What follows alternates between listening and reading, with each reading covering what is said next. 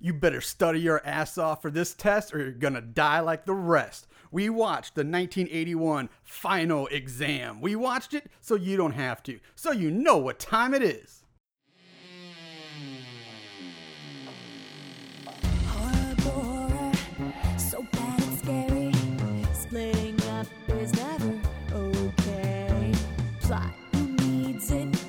Don't turn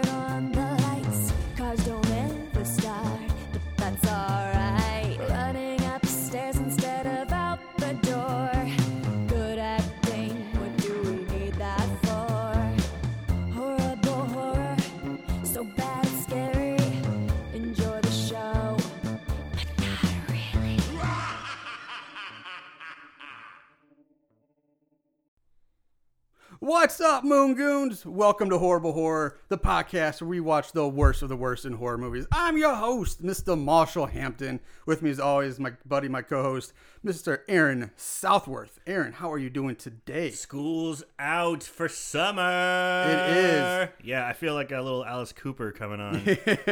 yeah. yes, it is that time of year. Schools are out or getting out.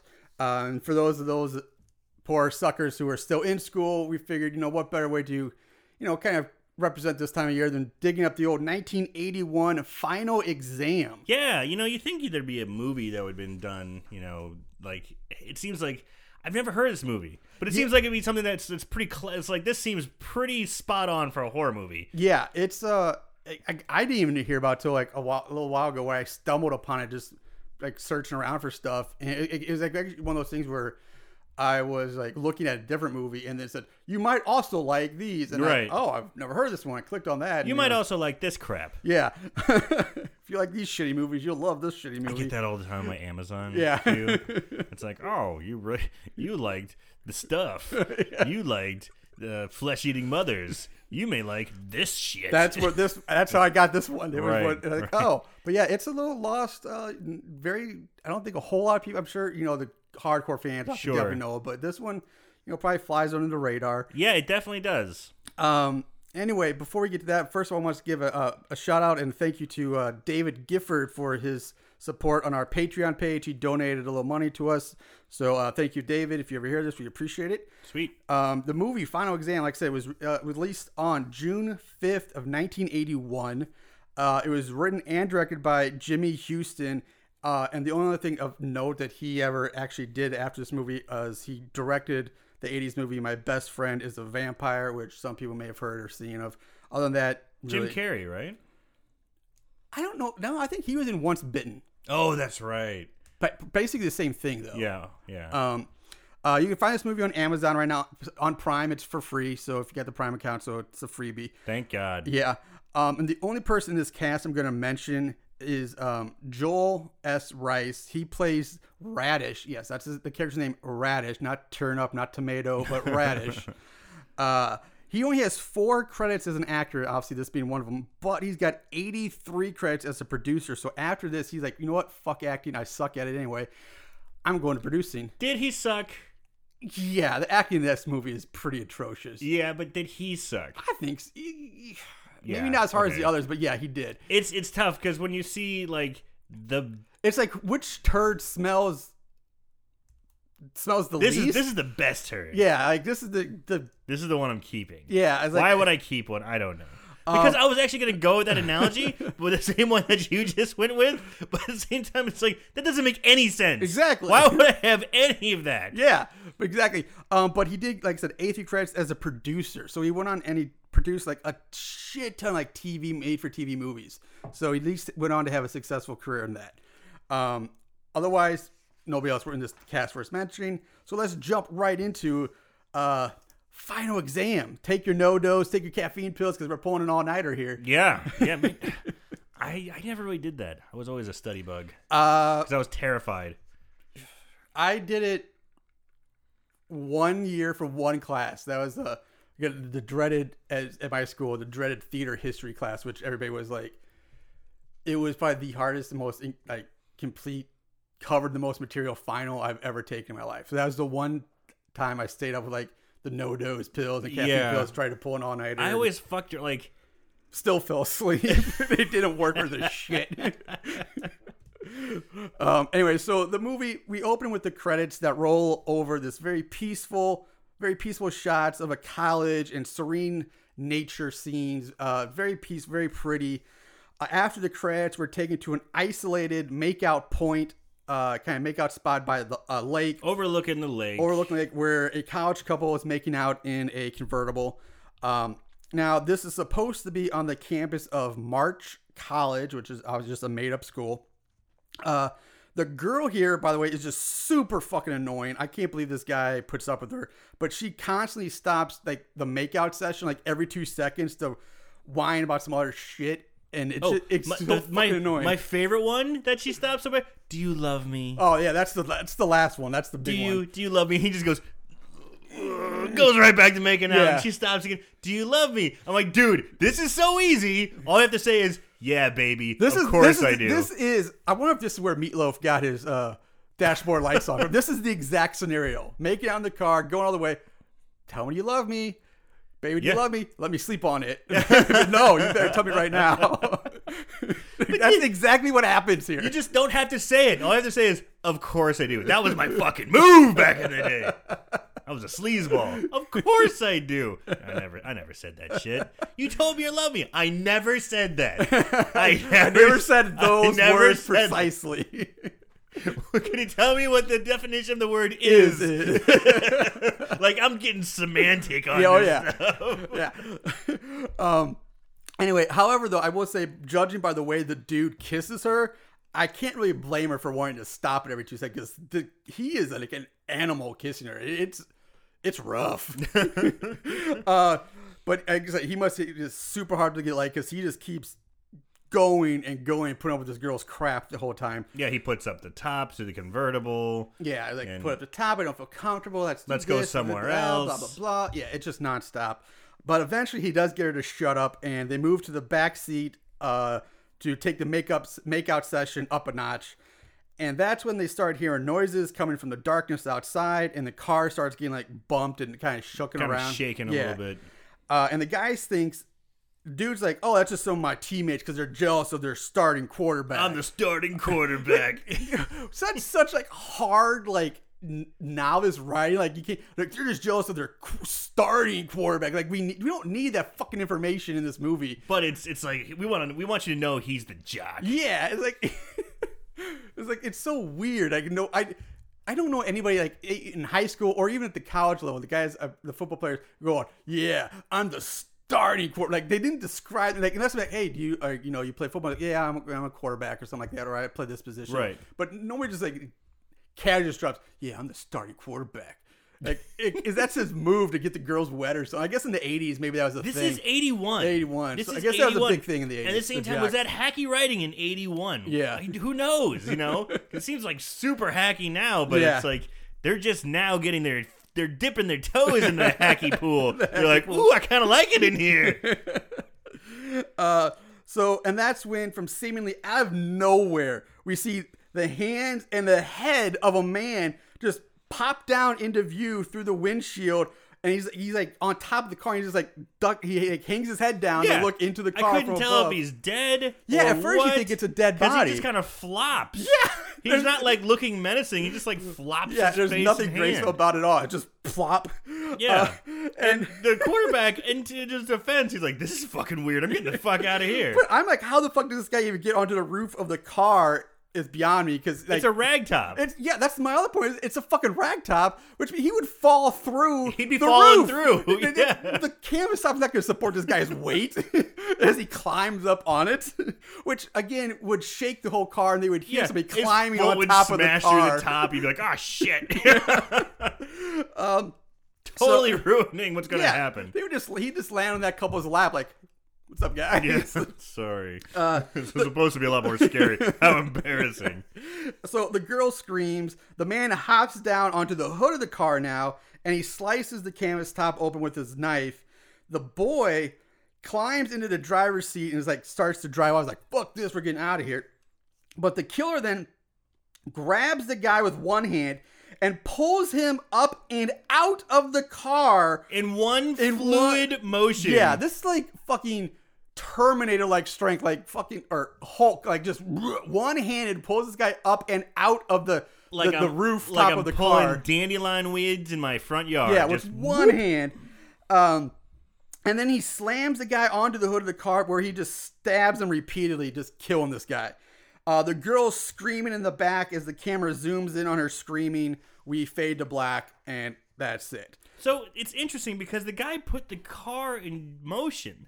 The car Yeah. is wheeling, it's moving, but he keeps his balance so perfectly Yeah. the whole time. It's like Black Panther on top of the car, man. Fuck that. or uh, make more age references like uh, uh, Teen Wolf surfing on top of Surfing uh, the top of a van. Yeah. Um, so now we jump to Lanier College, another made-up girl, and it's a bright, sunny day. The campus is busy with students. Uh, keep that in mind. It's busy with students at this Bustling. point. Bustling, yes. Uh, we meet a- our main girl, Courtney. She's sitting alone in like a dusty, dirty section of this building stairwell. It, it turns out later it's like this tower, like Old this bell tower. old bell tower that's like six floors up on attached to this one building. And but uh, the bell rings and she gets up, heads down the stairs. Now we've had this before, and I'm going to rant about it again. But we've had several college-based movies where I don't know why they fucking do it, but they still do. They insist on putting a ringing bell in the movie, and I don't know any college or university that ever did that. Like outside of high school, they don't have bells. They don't have oh class is starting or class is over stuff. It, it just doesn't exist. But they keep putting it in these fucking movies. It was 81. That's the only excuse I've got. But still, it's like I, it's so bad and and it drives me nuts. I fucking hate it. I mean, just get rid of the sound effects, and you could do the same. You could just have Courtney look down at her watch and be like, uh oh, gotta go, and we get the exact same effect that oh she has to go to class, she's got to go somewhere. We don't need a Saved by the Bell like fucking bell ringing that doesn't exist in colleges. I hate it. Um. So anyway, she she leaves. She goes down, and outside on the steps are two of her friends, Elizabeth and Janet, uh, along with the frat boy Mark, whose hair is fucking ridiculous. By Uh, the way, it's epic. dude, he is the epitome of helmet hair. Oh, it's awesome. I mean, if It's that 80s giant, like, per, like, it's semi permed, it's sort feathered. It's, it's feathered, feathered and hairspray to and just it's like, be like parted right down the middle, Oh, feathered to the side. glorious. I, I swear, to God, if this thing had a tail, it would look like a, a coonskin hat or something just sitting on his head. and like you could just walk up to him and just boop, plop it right off. It's awesome. It's, uh, Courtney and Mark, they walk and talk about how much Mark hates chemistry and that he has to get an 82 on his final in order to pass the class. Up runs Radish, who is the serial killer, obsessed, nerdy guy. Yeah, he's he's your classic nerd. Yeah, but, uh, nerdlinger. Yeah, obsessed, but obsessed with like murderers and killings. Um, so it can, I guess you could say he's kind of like a precursor to uh, the Jamie Kennedy character in Scream, who was obsessed with the horror movies. Ooh, nice maybe connection. kind of like Yeah. that. Um, so uh, he tells Courtney and Mark about the two students that were murdered over at March College, referring to ones we just saw in the beginning. He's got all the details. He Yeah. knows the starting quarterback. He's he's he's into it. Now, Mark is actually pretty happy to hear this because the guy that was killed, like I said, is he was the school's starting quarterback. uh, so now Mark's like, maybe we can beat them next year. Sweet. Or no, he says maybe I can. We can beat them this year. Um, which I had a big problem with this too. Well, if it's actually going with an actual year, a solid but- year. yeah, like that's yeah. I have to br- yeah, because uh, first of all, like they're in finals week, so now we don't know if it's ba- and, and I'm guessing based on the weather here and the lush green grass and the trees, April, the bushes. May.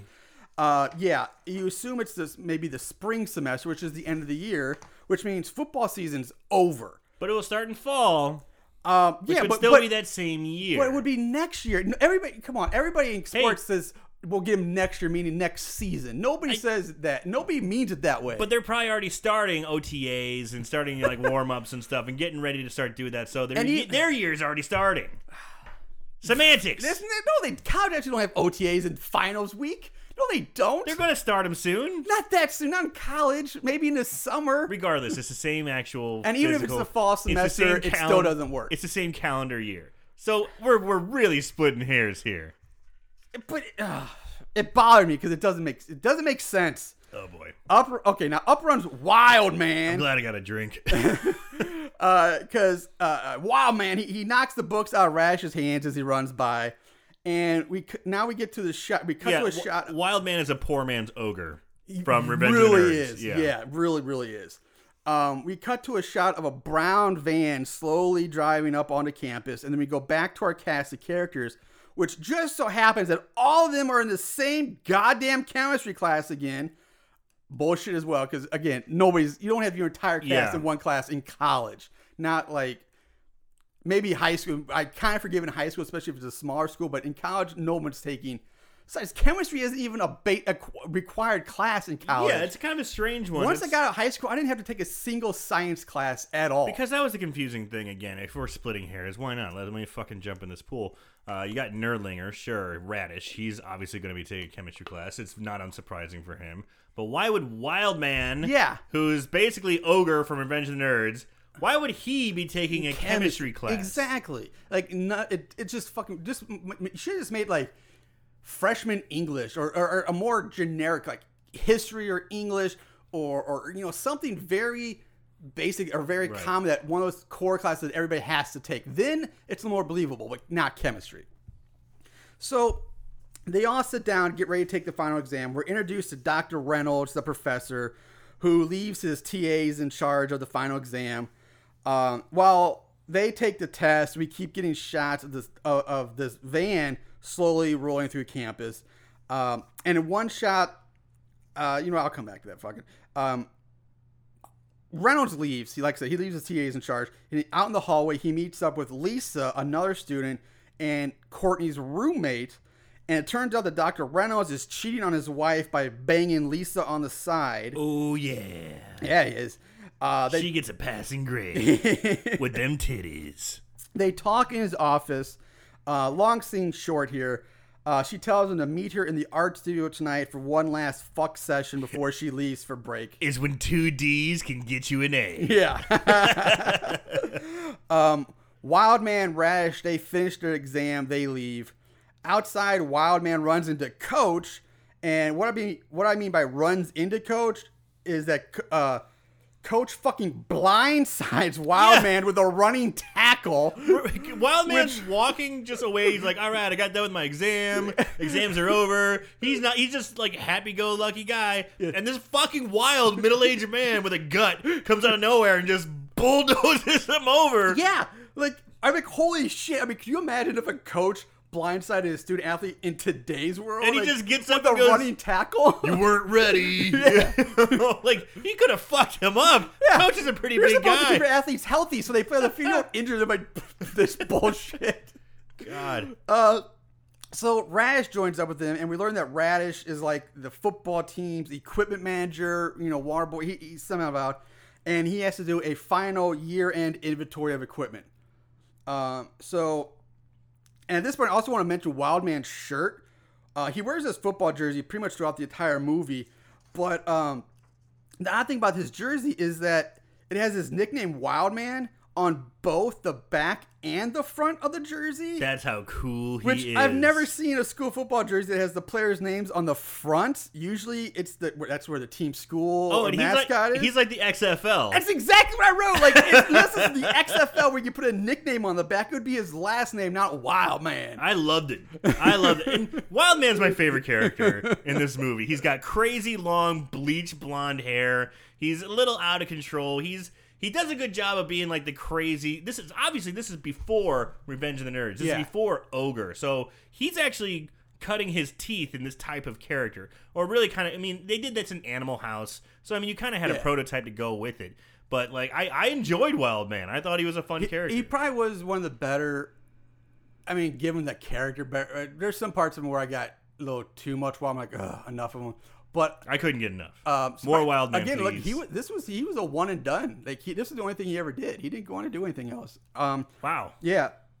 So we go back to the classroom. Courtney finishes up her exam. She leaves. Outside, she, her, and Lisa chat this other couple that's loading up a car, getting ready to leave for break. Uh, Courtney and Lisa move on as the brown van drives past and then comes to a stop. And it's this is where we, as they're driving by, we see that in the back of the van, um, the, the the guys in the van are wearing ski masks, and one of them has an M16. So out jumps this guy with an M16, and he just starts unloading it on everyone he sees. Dude, straight up school shooting, 18 oh style. my, yeah, it's like fucking insane watching now in today's yeah, in environment. today's environment, it's just like, oh, oh. shit. Yeah, and perf- I'm pretty sure this guy's never held a gun before because the way he's holding this M16 is fucking ridiculous.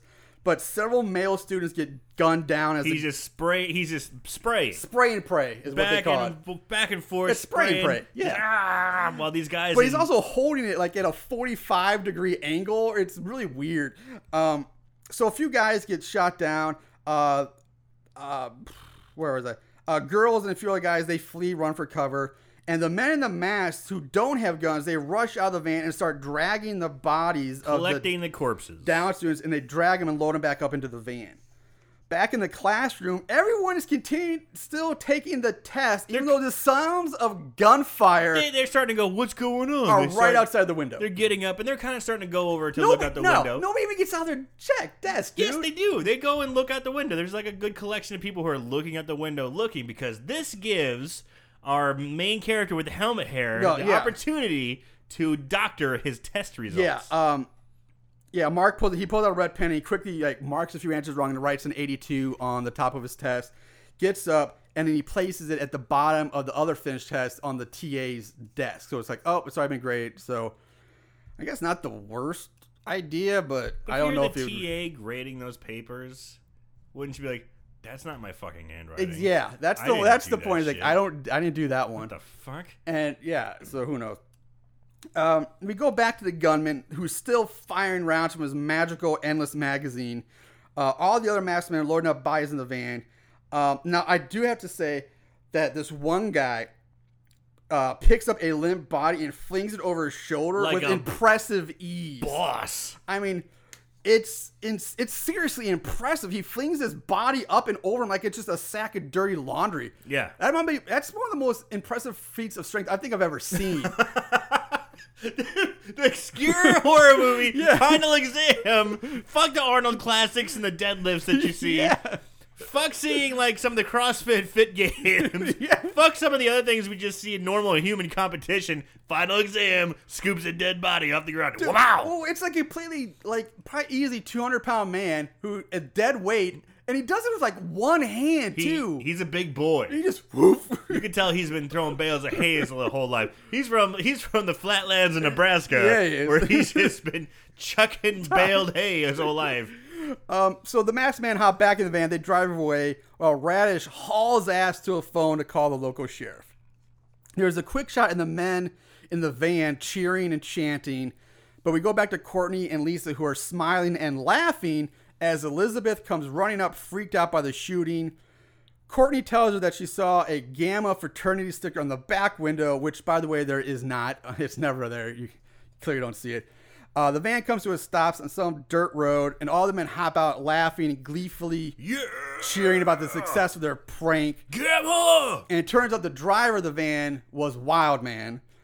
And I'm like, I'm again fucking A. Like, they're just seeing this in a movie nowadays is so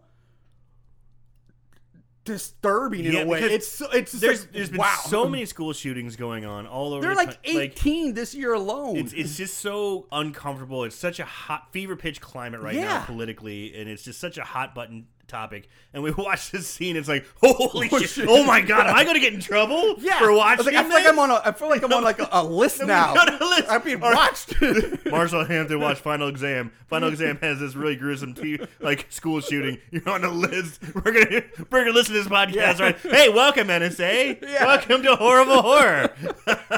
I mean, can you imagine the town, the outrage if this movie was they did this now? Like if it was re- Oh. they try to release this movie nowadays. Dude, you want to talk about expulsion of those students and beyond? Yeah. Like criminal charges. Oh, Like, I'm not even talking about yeah the prank alone gimmicks. They yeah, but I'm mean if somebody tried to release this movie with that in it today, there's no way the movie would even get released. There's so much that can't be done that was done in the 80s. Today. I know, but it's like fucking 80s, man. There's always some 80s gems out there. I know it's like it's If you want to see some fucked up shit, watch some good it's 80s the most movies. fucked up shit I've seen in a while. Yeah. and it's not even like the real one is not in the it- kills. it's not a the prank, serious- yeah. It's just a fucking school It's shooting like the most in- intense part of the movie. We're so that guy had. To, where does he get a fucking M16 and blanks for from? How do you get your hand on that as a college student in some small bumfuck town? Oh, God. Now maybe the '80s gun laws were like you, assault rifles. Maybe you could get one somewhere. Now, but Jesus Christ. Yeah, man, it was it was pretty awesome. Uh, and then talk about elaborate. The time that would go into that, not just the gun and the ski mask, but you have to get the blanks for the gun one, and then you have to get your, your, yeah, your victims have to be done up with squibs. Yeah. and have to tie. This is the most elaborate prank ever. And all of this, just to get it out of a final exam to mark an 82. so you can get an 82 on your chemistry exam. like the bare minimum. He didn't give himself like a 93. No, 82. I need an 82 to pass. I'm not gonna be greedy. No. I'm just gonna exchange this crazy elaborate prank. yeah. Yes, but I'm not gonna be Which greedy. probably took more time to put together than would to be studying for the test. It's it's it's all about your priorities, Marshall. anyway, back on campus, another van, this one black, slowly is slowly driving by, watching Courtney and Lisa as they walk and talk through campus. Now we go to the cafeteria. Uh, uh, uh, Courtney and Lisa are joined by Mark, and they talk about the prank.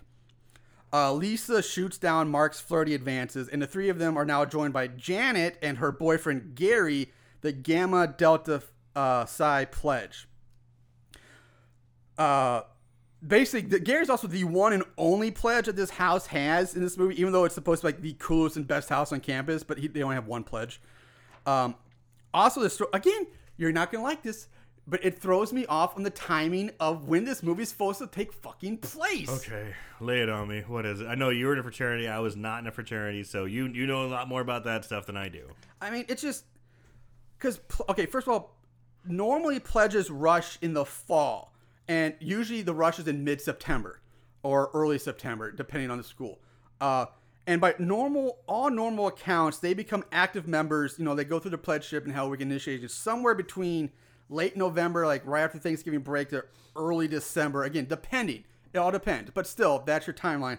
So if Gary even if Gary was a spring rushy, he still would become an active member long before finals week. The fact that he's still a pledge at finals week is bullshit. Is there any way that he could have been in trouble before as a pledge and got his his he's he's I- a s- extenuating circumstance because he is the only one. Maybe what? he, I his can got kicked down the road because because of something. Maybe he you know what? I or- did not yeah. think of that. I guess it, under certain circumstances you can, especially in the '80s, you could definitely probably stretch out somebody's pledge ship if they fucked up. Uh, and that you're right. That might explain why he's the only pledge right now. But I don't think I don't know. It's just it, it's something that, as from my point of view, was really fucking weird. Like again, just the timing of this movie. I, I don't know when it takes So place. you don't mind? They, just, they just should have explained as to why he's still a late a late bloomer, if that's you the will. case, and I don't, I don't even say they need to explain. I mean, if that is the case, maybe yeah. But I'm just the thing I'm saying is I don't like about this movie is I can't figure out when the hell it's supposed to take place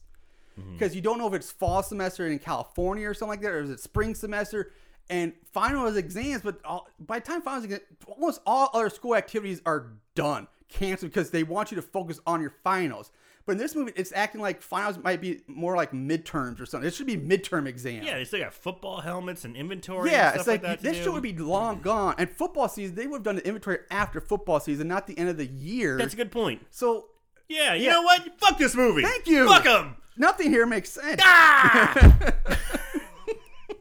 All right, let's move on. All right, Mark. Mark. Let's gives, try to avoid more of these nitpicks, or else we're gonna be here all day. Mark gives Gary some basic pledge shit, and they go outside where Mark tells Gary that he has to break into the professor's office, into a professor's office, and steal a copy of a final exam.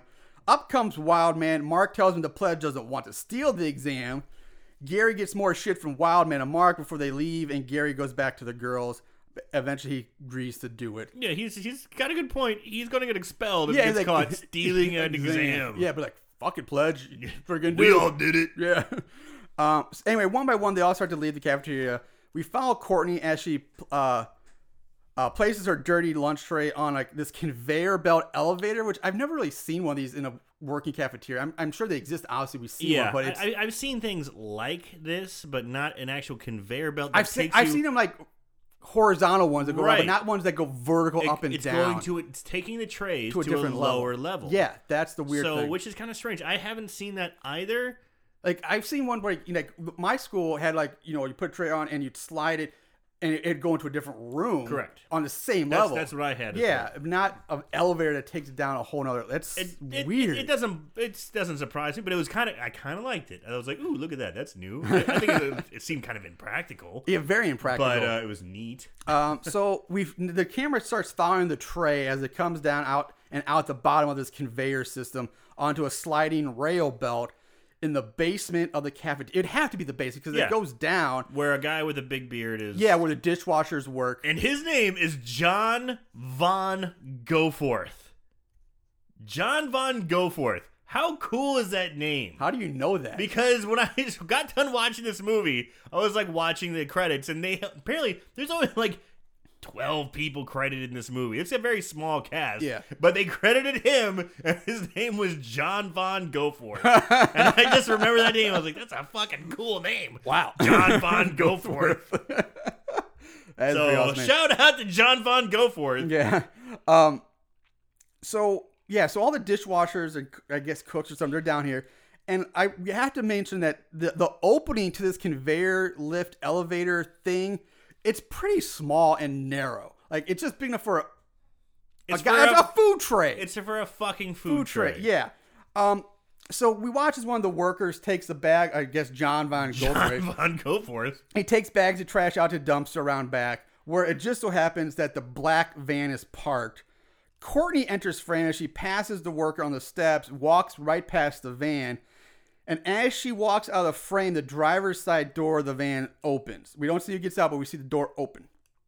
He cut to the sheriff arriving on campus and addressing a group of students. Finally. Finally, yeah, like half hour later, whatever Jesus Christ. talk about yeah it's pretty uh, lax uh, response time uh, one of them being rash who's in this group and the sheriff's like hey what's going on rash tells the sheriff that the shooting turned out to be a simple harmless prank Harmless. fucking seriously like there's nothing simple about this prank we've already and it's fucking pretty elaborate Pretty I- far from harmless Yeah. too, because that's from traumatizing shit. yeah, that's like if you didn't know, like seriously, some girl be like, "I'm not going back to that school." That school just took a attendance hit. I just saw the guy sitting next to in math class get fucking shot. Yeah. And die. And he's not dead now. What the fuck? You know? Not even that. Like, it was seem shot and his body hauled off by assailants to God, for God knows mass, what reason. massed Man, assailants. it's like I wouldn't go back to that school. Right. I'm like, fuck it, I'm transferring. Send me to March College. At least they kill him right out. so while Rash is talking to the sheriff, up drives Mark and Wildman. They join the rest of the group, listen to what's going on. Rash tells the sheriff that he's got the license plate number of the van that was used in the prank. And when the sheriff goes to his car to radio the plate number, you know, radio, radio in, a very nervous looking wild man backs away from the group but gets stopped by the sheriff. He's like, "You you better wait there, boy," or something like that. Dispatch comes back with the results of the plate, which turn out to be registered under Wildman's father's name. So, uh oh, they're busted. Yep. Mark tries to cool off the sheriff. Up comes the coach, who seems to be kind of buddy buddy with the sheriff. And the sheriff mentions the shooting, and the coach, I shit you not, the coach says, I thought it was pretty funny, didn't you? Again, are you fucking serious? we could go on all day about it. This is so real. they're just- they're just I know. At, at this big, point, big whoop. like I seriously, like, you kind of mentioned. I'm surprised this movie hasn't been banned by the government yet. Like, it's, I'm sure we're on a list. uh, sheriff wants to bring in all the kids for their involvement, and for them having to, for him having to come all the way out here for nothing. Uh, Coach brings up some story about how when they were kids, the sheriff set fire to the library, uh, and hid the fire hose. And they laughed as the fire Fucking- like, department what showed the up. fuck is wrong with these people? like school shootings and felony level arson are just simple pranks to these people. Boys will be boys. Are you kidding me? You know, a lot of people dog the internet and say it's taking the the, fun, the the life out of the kids today. Well, if kids were fucking pulling elaborate pranks like school shootings saying arson or the libraries. fire and saying that boys will be fucking welcome the internet. Bring it in. Jesus, Jesus Christ. Christ. and hid the fire hose. So the sheriff does back off now, but says there will be a time when you'll need me, and I won't. I'm not going to come out here to help, or some crap like that. So I must also mention the coach when he comes out to speak to the sheriff, he is carrying a bow and a set like a bow and arrow. yeah. So the Wait, co- is that now? I thought that was later. he's carrying Okay. a bow and arrow with him, and you know, well, before the sheriff drives away, he says something to the effect. No, no, of, that's not the sheriff because it, it's the guy who comes up. It's the the the, the campus security the guard. campus security guard and the coach talk about, hey, we're going to go hunting sometime. and Don't forget to wake me up. When they're, they're going to go bow hunting, and the sheriff says something to the effect as he's driving away. You still hunt? You still you still use a bow and arrow? I thought that's for backwoodsmen and, and drunks. And he says, well, I still like to try and aim. So apparently he's a good shot with a bow and arrow. That's the communication basically the Okay. is supposed to get. um. Yeah, there, you're right. There is some. He basically about that. calls the sheriff a bitch for still hunting with a gun. Yeah. um, but like I said, the, uh, we we get introduced to the campus security guard who looks more like a janitor in a Yeah. boat in a boat captain's hat than a security guard. Dude, he looks like a com- like his outfit's been thrown like a combination of other outfits. Yeah, it's like You know? what's left in our closet? Like, oh, we got this. All right, fucking Here's a throw it on march. Here's a marching band suit. Here's a crossing guard's like sash. Here is There's like a white boat captain's hat, man. here's a boat captain's hat. Here's a mime's gloves. it's so weird. Yeah, he doesn't look like. Yeah, it's, It's just a combination, a hodgepodge of shit. uh, so And he's got a ring of keys as big as my head. Yeah. Uh, the, the security guard does reassure the sheriff before he leaves that he's holding up his end and there's not one ounce of crime on this campus. Sheriff leaves, and um, they, the, the security guard and the coach talk about that camping uh, thing or camping hunting trip. And coach says, I'm not going through or something like if you've been drinking, I don't hunt with no booze. Uh, so we kind of get hints that the uh, security guard's a, a drunk. We cut back to Courtney entering her dorm as a mystery man watches her from a distance. Sitting at her desk in her room, Courtney thinks she sees this man walking through like the trees below, like this walkway, sidewalk below her window. But she gets distracted by Lisa coming in. Lisa tries to convince Courtney that Courtney needs to start using her feminine wiles to get what she wants, and she de- Lisa demonstrates this by getting two random guys to carry her luggage out to her car for her by being just flirty and like, hey, hi, you know, just whatever. Atta girl. Hey. Um, you know, work with what your mama gave you. Yeah. Cut to Rash's room where he's sitting, he's reading. Oh, and for some reason, he has a full skeleton hanging from his ceiling, which is really fucking odd. With muscles and organs attached. No, no, no muscles, but it's like painted red. Yeah. It's like an anatomy teaching skeleton, but it's just like a full skeleton hanging right in the middle of his room, hanging from the ceiling. He sits. He does everything nerd. Anything nerd related, this guy's in. Yeah, is- Anatomy. He's got a computer. He's got like, multiple computers and like electronics on his desk. Yeah, like he's building a computer. We already know he's a chemistry guy. it's like fucking weird science shit. Like, talks about being brilliant all the time. yeah, He's not a modest nerd. he is not I a kinda- modest I, nerd. I, kind of like Radish. He's an asshole like, nerd. I'm a fucking nerd, and I'm fucking smarter than all of you. Uh, so I kind of like him. In comes Courtney. They talk. It's boring. Nothing happens. She leaves, heads back to her room. There is a quick moment when we see the mystery man watching her from a staircase as she comes down and goes the other way. Back in her room, Courtney goes back to studying as Lisa enters. And Courtney mentions that she can't find the book she was just reading. It was just here on my desk. Do you know where it is? And Lisa opens the closet door, and the book nearly it falls down, nearly hitting her on the head.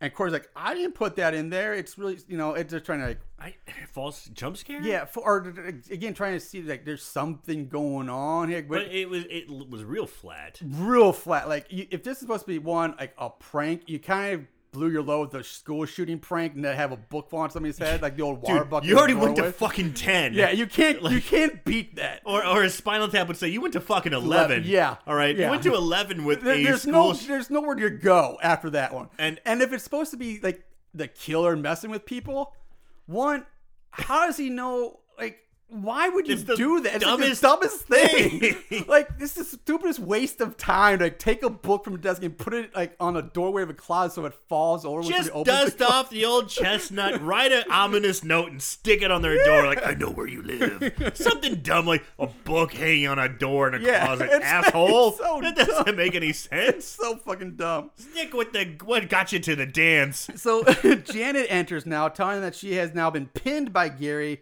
but she wants to keep it a secret. Uh, that Gary gave her her Oh, please, pledge pin. Please explain the significance of this. Okay, um, it's very similar to like I guess in the fifties, people were like, "Oh, he pinned me," or like giving somebody like a Letterman's jacket in high school, like, um, you know, you gave him your pledge pin, like it's signified, yes, we're together, we are an official item. So It's when a supposed to be big girl thing. wears your letters, that's a taboo thing in a But- fraternity. Is that correct? Yeah, but is that still a standing tradition? yeah, I again, I I'm trying to remember if I even had a pledge pin. I don't think I had a. We didn't have pledge pins. You get a pin when you go active and Some- become an active but member. the equivalent of you giving your letters to a girl. It's basically like a college engage, engagement type thing. But I don't think it's like the letter because the letters are a totally different thing. Like you would not give. They have to do. They can wear letters on a circumstances things, but they have. It's a big elaborate thing.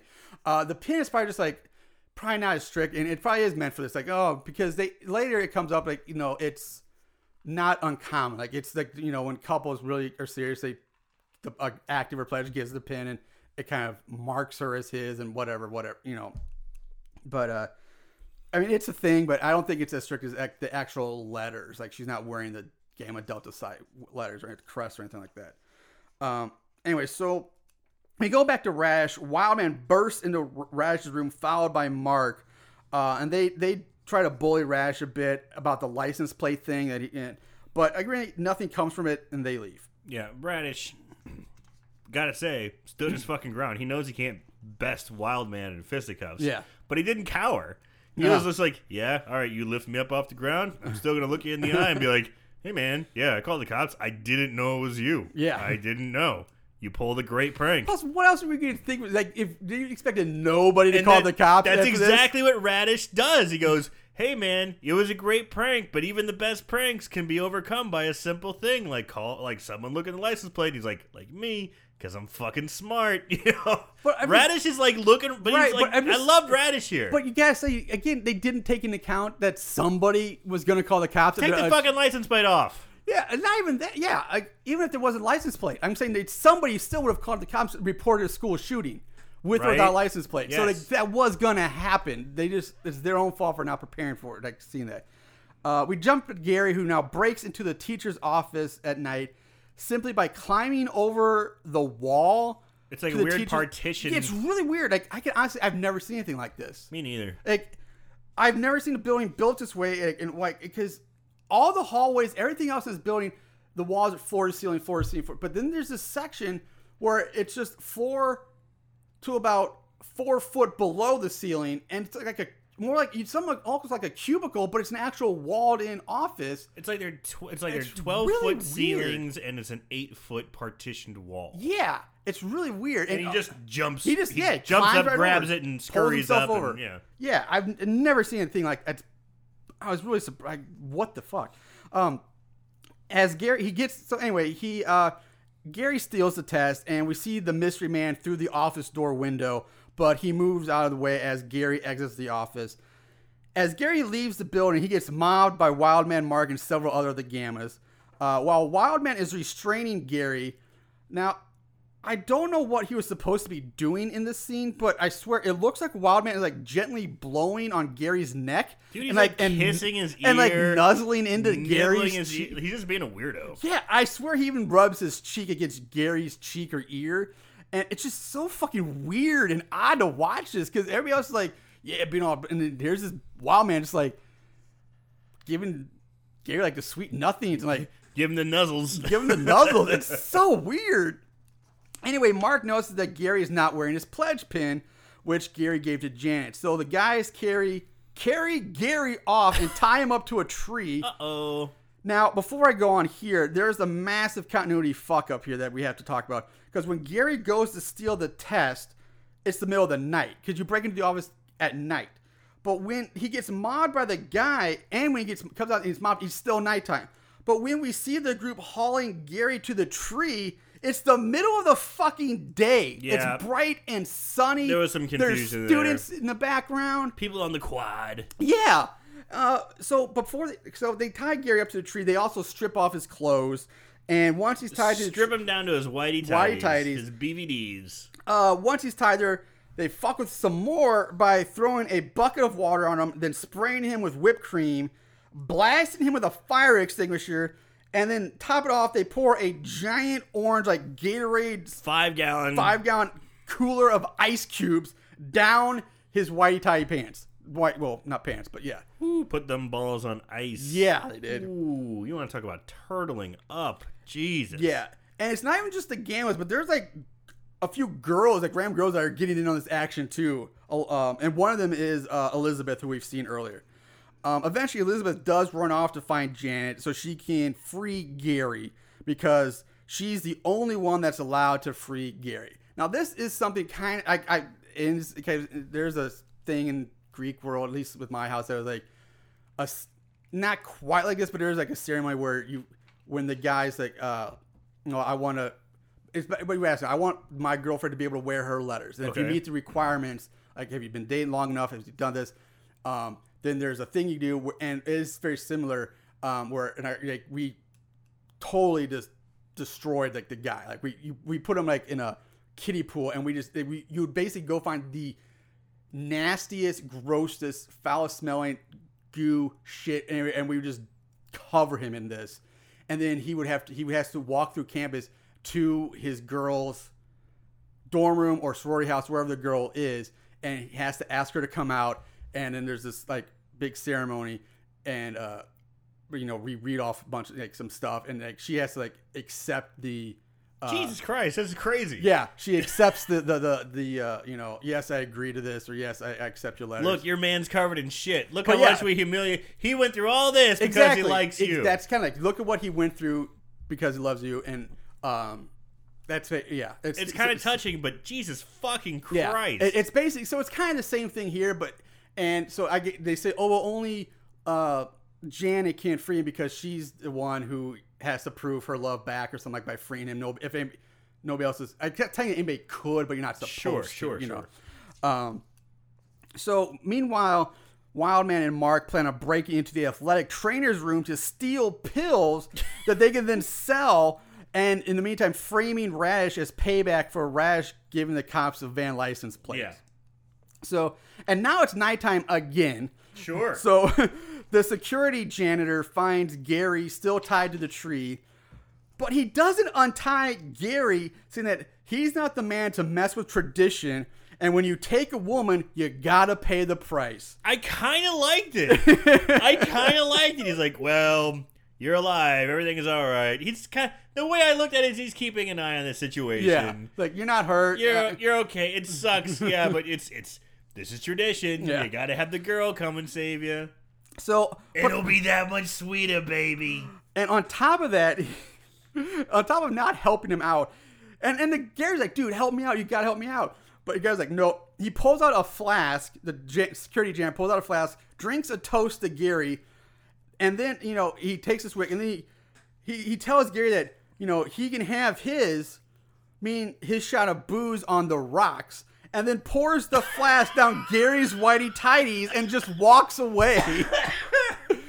so it's an like extra dose of fuck you, Gary. Yeah. Here's to you. Oh, you can't drink extra. Let me just pour it down your pants. Even the drunk security guard's getting in on it.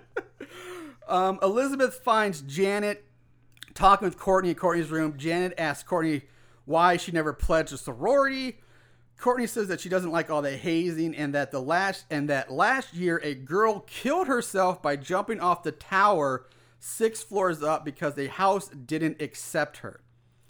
Now there's a shot of Elizabeth walking down the hall, calling out for uh, uh, for Janet, and I swear she's picking a wedgie as she walks. Oh, she totally is. You know, Yeah. remember that thing? Oh she, yeah, like, she totally reached around like, fucking digging it. I think she's supposed to be the dork girl. I don't She's know. got like real bunched up. Oh, yeah, we're gonna t- yeah, Her, her- pants are hiked up to her tits. Oh, her outfit's horrendous. I mean, I know it's early '80s, but Jesus Christ! I mean, like I said, I, you the, can you can spot dork on her a mile away. The, The only thing she's missing is her braces. the jeans are like not not just hiked up, but they're like they're pleated. I've never, Yeah. seen pleated jeans before. Like, what the f- pleated? She's jeans. shoving like five pieces of gum in her mouth. and she's got like this baggy, like button up blouse. It's not even a blouse. It's like almost more like a men's dress shirt. And he's big old glass. Like it's one of the worst outfits I've ever seen. I did like her picking her wedgie. That was pretty funny. Um, so uh, Janet goes off by herself to free Gary. Uh, we go back to Gary, who starts hearing the sounds of twigs snapping. Then suddenly, the ropes restraining him go limp, and he's able to free He's himself. like, "Oh, it's you, Janet. Oh, thank you so much." Yeah. Uh, and so once he's free, he looks around forever, set him free, but there's nobody there. He can't see anybody. And then, oh my god, this is fucking. Gary's like, "Who's there? Who's there? No one's there. No one's there. So he starts walking away from the tree. He gets about maybe 10, 20 feet away from the tree. And then, like a ninja predator, the killer drops down from a tree branch, landing on Gary, and just repeatedly stabs him, killing Gary.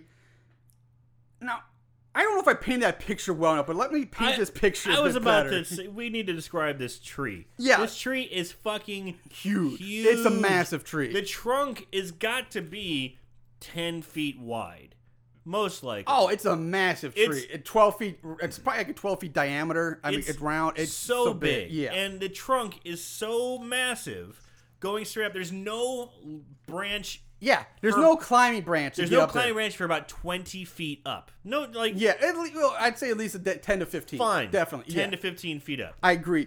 Um, so that means that actually that means the killer had to be out on the like way out on a tree branch, because like I said, when he jumps down onto Gary, Gary's walked a good ten to twenty feet away from the tree. So the killer then would have had to cut the ropes holding that were restraining Gary, scale the backside of the tree like a fucking murderous squirrel, then somehow make it out to the end of a tree branch, all without making any sounds, just so he could jump on Gary as he starts to walk away. I love your murderous squirrel. Murderous squirrel. That's good. Ag- Again, so elaborate. Every- so ridiculous. There's so many things that are just way too elaborate in this movie. because I saw him get cut loose. I saw him walk away. I'm like, okay, he's Fucksville. Yeah. He's gonna get killed. How's he gonna get him? And he just fucking whoa, just drops down. I'm like, whoa, I didn't, I didn't see that coming. you got me there. yeah. But I'm like, how did that happen? Yeah. Okay. No way. It, would- there's, it would not fucking happen. So we cut. Now we cut to Lisa. She's all dressed up. She's heading to the art studio for her late night sex sexcapade with the professor. And we go jump right back to Janet, who reaches the tree where Gary was tied up. But all she finds is the rope, empty cans of whipped cream, and Gary's plaid shirt stuck to the tree. A few feet away, she finds Gary's K Swiss shoes on the ground. Uh, she follows a trail of Gary's clothes to some weird domed building, really odd looking building. Yeah. Um, she goes up this set of outside metal stairs. It's not quite a fire escape. It's just like these outdoor stairs that lead up to the top like of this an building. observatory or something. It I looks like it would be an observatory. Like you'd think like Yeah. a giant telescope being there, but it's not. It- Yeah, it's, it's- really it's strange. really weird. Uh, so she gets to the second. It's only two stories tall too. Uh, so she takes a few steps out on top of the building, and the power goes out, like poof. But it comes right back on, off on. But with that, she's like, "Fuck it." Mm-hmm. Yeah, she's like, I don't know if I'm you. I'm out of here. She runs down the stairs, but as she runs away, the killer reaches out with one hand, grabs her from behind the corner of the building as she, you know, about to run past it, and Jan's just yanked behind the building, and that's the last we ever see of her. How did Yeah. that happen? Uh-huh. Yeah, it's it's just quite crazy. And plus, come on, girl, fuck, you know these guys are the greatest pranksters on campus. They just pulled off the giant prank with the the guns and everything.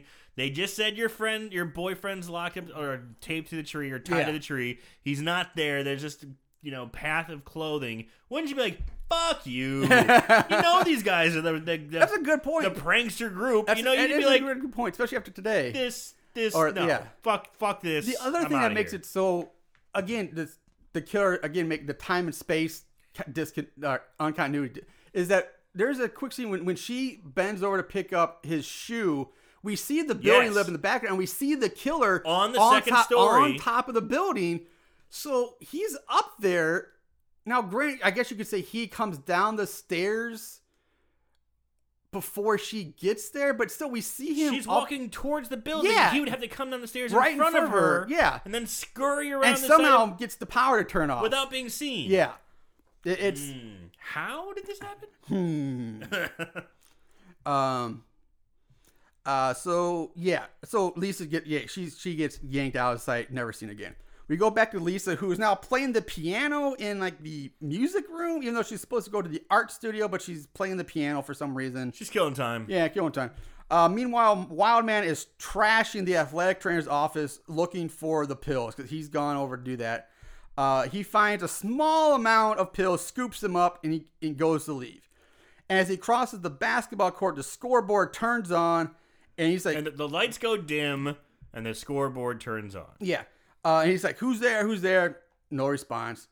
Wildman turns on the lights to the gym, and there, standing on the court, is the killer in silhouette. We always see is like the black outline of him. Just just standing there. Wildman screams and charges Just, the killer. He's just standing there. He's not threatening. No, he just- sure he looks a little intimidating, but Wildman's like, not on my fucking watch. yeah, like, he, he charges this guy, but the serial killer easily, easily tosses Wildman to the floor, sending the pills scattering across the hardwood. Uh, And we just get to watch Wildman get the shit oh my god, it's it, it's incredible. It just doesn't stop. No, he gets back up, the killer grabs him by the Wildman by the throat with one hand and again tosses him to the floor.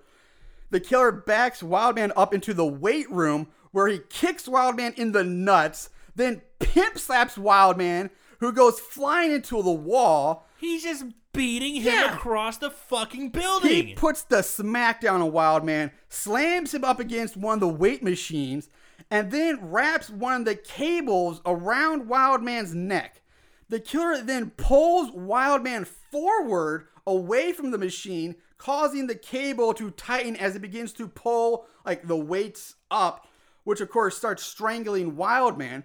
Uh, the the killer releases Wildman, whose body gets yanked and he goes like flies back into the exercise machine as the and the weights come crashing down. Essentially hanging him, giving him the full Chris Benoit. Oh God, right? Yeah. Yeah. Oh. That's what I saw when I thought I was like, oh, he's hanging him with Oh, the cable and the weights. I'm like, Oh, oh, that's the full Chris Benoit right there. all, yeah, you're totally. I can't believe I didn't pick. up. I forgot about that. Jesus, when he said SmackDown, I was like, oh, he thought the same fucking thing. I, I wish I would have, but man. Uh, so as Wildman dies, we cut to the scoreboard, which counts down from three seconds to zero. The buzzer goes off, and a one pops up on the guest side. Guess one, home zero.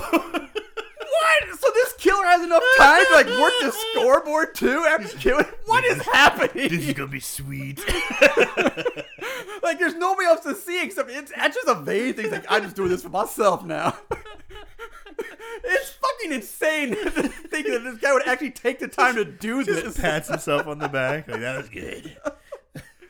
So Radish now goes to Courtney's room and offers her a drink of Irish whiskey. Attaboy. They talk Another about reason to like Radish. yeah, they talk about people and psycho killers in general. Uh, after some more boring dialogue, Radish leaves to go to his inventory. He basically Uh, for the coach. says, "I like you" to her. And Without, but yeah, he's like, he doesn't say I like you, but he he's says like, she's real pretty. yeah, like you're real pretty and you do this and blah blah blah. But it's like, yeah, I kind of liked it. It's like clumsy nerd. Looks like he's finally, you know, Yeah. hey. Uh, so he goes off to do his inventory for coach and tells Courtney, hey, you know what? Just lock your doors at night. Um, Mark drives up to the gym now, uh, to the gym building. He goes inside to look for Wild Man. Because Wild Man's late with the pills. Yeah, in the locker room, he finds all the pills on the floor and starts to pick them up. Uh, which is weird because he drops the f- pills on the hardwood basketball court, not in the locker room. There's more pills strewn about. Yeah. Uh, he hears a noise. He opens up the locker closest to him. Inside, he finds Wildman's dead body stuffed in the locker. Upside But down. yes, the weird. It's fucking upside down. Like I, I don't know. Again, I don't know about you guys that listening, but if I'm going to stuff a dead body in a locker, I'm pretty sure it'd be easier just to sh- shove him straight in, not try to turn him fucking upside down. I mean, he's doing a head. He's standing on his head at this We've, point. we've already determined this killer is pretty eccentric. yeah, Since since he's already doing like he's a got buzzer. a real flair for the dramatic. he does. I mean, it would be hard enough to put a dead body in a locker. he's jumping out of trees. and Wildman is a large man too. He's, he's doing the buzzer signals for himself. He's like, fuck it, I'm gonna do be a little creative. Upside down. Yeah, it's like upside fucking down. So Mark actually doesn't scream in fear here, which I was surprised. He just kind of slowly backs up, throws the pills down, and then backs out of the locker room very quiet, like, "Oh fuck." So, which I'm like, cool, because you, you don't. You, I can't really think of any other time in a horror movie where we've seen that kind of reaction. Normally, it's always somebody screaming like, "Oh fuck," and they take off running. Not Right. Mark's actually pretty level-headed. He's like, "Okay, I'm gonna be quiet. I'm gonna need- sneak I need out to here. get outta here." I need to get out of here." Um, so he exits the gym through a back door and then quickly gets back to his car. But as he reaches his car, the automatic headlights pop up and Of, turn on. of a sweet Corvette. it was a Porsche. Was it a Porsche? That was a Porsche. That was a Corvette. That was not a Corvette. That was a Porsche. Whatever. Uh, Mark turns, runs back the way he came. He enters what looks like the industrial boiler furnace room of some maintenance building Yeah. now. It's definitely not like the gym anymore. It- it's his own weird building. Um, the doors, he locks the doors behind him. He finds the keys, locks the door just in time to stop the killer from get, getting Because there's banging on the doors. Yeah. The doors start to shake. The killer, he just locked it just in time. Just in time. Bang, bang, bang. Oh. So now he starts creeping around this dirty maintenance area. He comes to two doors. Both have signs on them that read danger, do not enter. Now, before I go on to this, I made that a Far Side comic strip. This is damned if you do, damned if you don't on the door. And the guy's like, which one do I do? But he just, so uh, he, he goes to one door, he's about to open it, he stops, goes to the other door, is going to open it, stops, and he goes back to the first door where he opens it up, and it just leads to this cluttered, short hallway. Yeah. A bunch of gunk and just clutter. Uh, he's he- Boxes and things mops like that. and yeah. yeah, just weird shit. He slowly walks down this hallway towards the door marked exit at the other end. The killer now pops up out of a hev- large, heavy duty cardboard drum. like he's fucking Oscar the Grouch. Exactly! And just stabs Mark through the chest with a knife. with a big old whale. Like, is he doing a slow softball pitch? Like, wow! Yeah, like the, an underhanded Yeah. stab. Again, how does the killer get in there? It doesn't make any sense. How did he go around the building to the outside to get into that door and into the drum to hide it? Because he was just shaking it. Yeah, the other door. Like, and he just pops up. this guy would put. This guy literally puts like Jason and Michael to shame with like his the shit this guy does. Oh, you think you guys can you appear think you randomly? can teleport and teleport? I get you got nothing on me. Fuck. you. Watch what I King can Kong ain't got nothing on me. it's. Jason Voorhees ain't ain't got nothing on me. Jesus. fucking ludicrous. Oh, so we, we cut to Rash as he now enters the gym. And he goes into the locker room. He starts to pick up the mess that Wildman made. And he's placing these two football helmets back onto a shelf uh, where they belong. And the locker next to him swings open, and out falls Mark's dead body. Raz struggles with the body, but manages to get it back into the locker. He then rushes off to call the uh, for a phone to call the police. And now here's another big continuity error that uh, in the last sequence like of scenes where like Mark's death scene with him in the gym, him running around, Mark all the way up to his death, he's wearing a like tan beige jacket. It's true. And then, but when his body falls out of the locker, the jacket's gone. Gone, yeah. So, like, what happened Unless, to the jacket? unless the killer's like, fuck this jacket. or like, no, oh, you know what? That's a nice jacket. I'm taking that jacket. Yeah. I'm gonna take this jacket. My kid could use that jacket. Yeah, like, you know what? Fuck you. I'm taking your jacket. I'm not just gonna kill you. I'm taking your shit. Now it's like what? So uh, Rash reports the murder to the sheriff, who now, of course, thinks it's another Sheriff's joke prank. like, yeah, you're pranking me. You're full of shit. I'm Yeah. not gonna fall for it. Exactly. Fuck you, kid. uh, not getting anywhere with the sheriff, Rash decides to take Dude, charge himself. nuts drop. yeah, they did. They dro- uh, he He's like, I'm up- gonna take care of it myself. Hangs up the phone and he runs out the and gym. runs like a fucking Bad out champ. helmet. Yeah, he does. He sprints ass. We jump back to Lisa, who's still playing the piano. She finally stops. She hears a noise, which causes her to leave the room and look for Charlie, aka the professor. We go back to Raj, who's running through the campus. Still hauling ass. Yeah, hauling ass. He enters a dorm, runs up the stairs to Courtney's room, and starts banging on her door. Jesus Christ, I forgot about this. He's banging on Courtney's dorm room door. He's like, you got, we're gonna, we gotta get out of here. We gotta stay safe. We gotta And be-" then the killer's hand comes punching through the wooden door, just punches through the door. grabs Radish by the shirt, and pulls him face first into the door. Radish screams as his head gets pulled into like the now br- where the hole the hole is. Kind of like Shining. Here's Johnny. Yeah, it's kind of like a Yeah. reverse here's Johnny. Yeah, yeah. Here's Radish. Wow! Pulls his face into the door. Yeah. Uh, hard cut to Courtney outside getting a Pepsi from a vending machine. So you see, she wasn't in the room. Yeah. Yeah. We uh, uh, uh, we go back to Lisa, who's now lighting candles in the art studio to help set the mood. And she sits on the silk covered couch in like silk sheets and she begins to undress. She wraps herself in a silk sheet and she lies down to wait for the professor. We go back to Courtney, who gets back to her dorm and finds Rash's dead body stuck in the hole in the door. Like Yeah. he's just hanging there by his head. Kind of crammed, kind of bloody. Yeah. Yeah. And she thinks it's Raz just fucking with her because, again, another prank. But Uh, she realizes Radish is dead. But she seems, but she also seems way too calm about it this time. Uh, I'm just saying, even if he was just fucking with her, I'd still be majorly pissed off about this. One, because the fact that you put a giant hole in my door for Yeah, a prank, for one. which means I'm probably gonna have to pay for that, or get in trouble by the school for damaging property. um, but she does finally wise up. She realizes he's dead, and once she does, she starts banging on every door in the dorm. But of course, there's no one left on campus now, which is what I call major bullshit on. Because at the beginning of the movie, which was like, what earlier this day, Yes. there were kids everywhere. There were it was a full.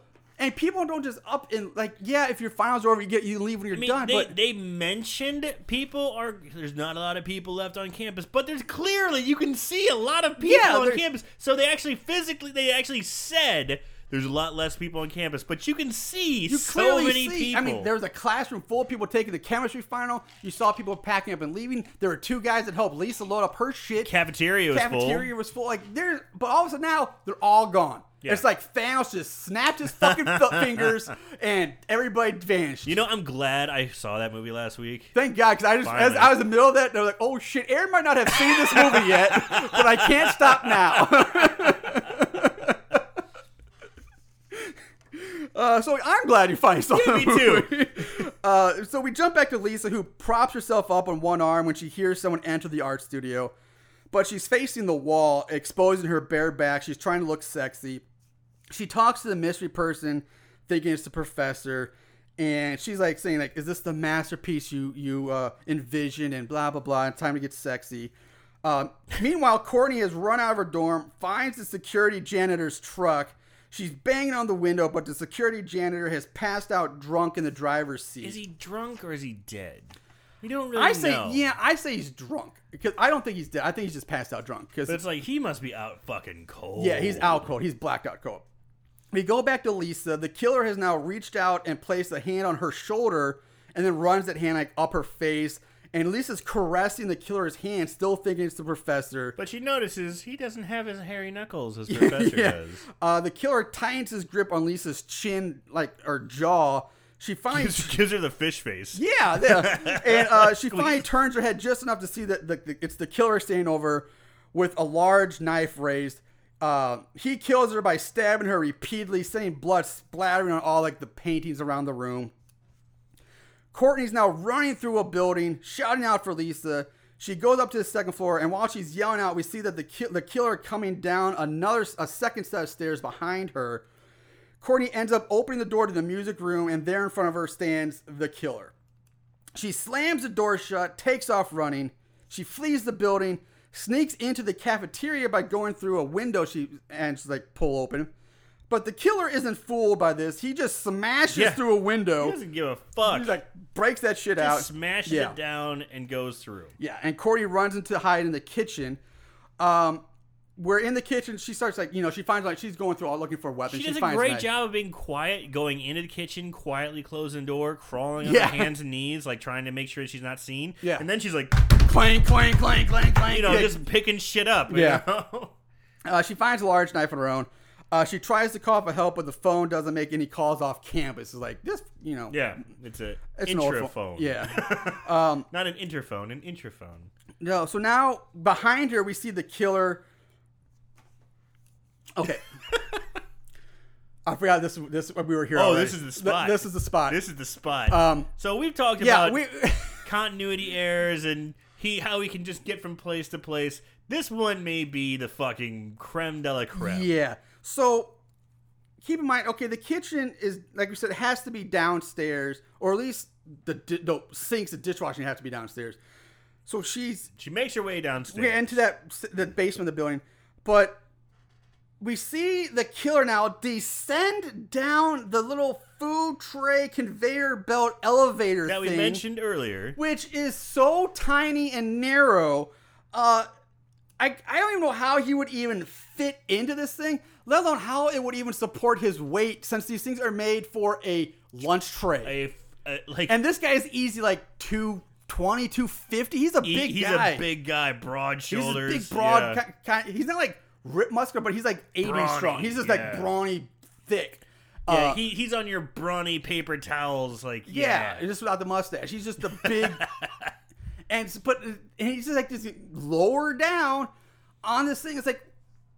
uh, No, no, no! I could no way. Is he does he fit in there? Standing up completely, by the way, uh, which he No. wouldn't even fit because no the, each the sides, the walls of that elevator had like two little metal shelves on each side where you put the tray to hold the tray up. He compresses his body like Which means like, fucking rat. every like foot or every foot or so there would be uh, two more shelves for another tray. So there's no way he would even fit. Even if he could get his feet on two to stand himself up, it's ridiculous. nothing about this makes sense. It's like Michael Myers and the fucking dumbwaiter. or I remember what he said. Uh, not even he wasn't in the dumb.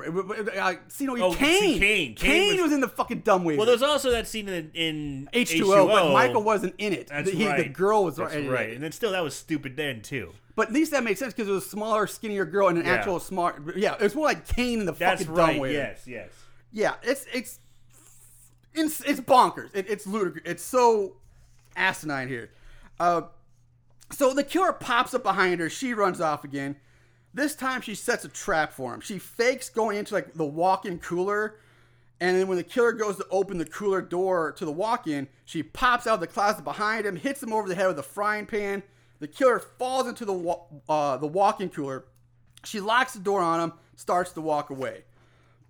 But it turns out that the walk-in has two doors, and the curate just walks out the other Walks door. out the other Like one. right as she passes by, he just opens the door and comes right out. God damn it! Yeah, it's like what? It was such a good laid plan. Good, good trick. You got him. She's crying. "Ah, I got you, you motherfucker. Takes two steps. He's like, nah, bitch. Ah, damn it. Again, she runs off, running through campus. She ends up going into the building that has the tower on it, we, where we first met her at the beginning of the movie. Uh, this is also the building where the girl, girl killed herself.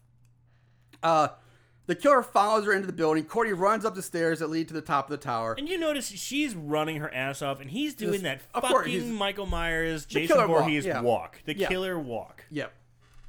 Uh, uh, where was it? Oh, outside, the coach pulls up in his truck.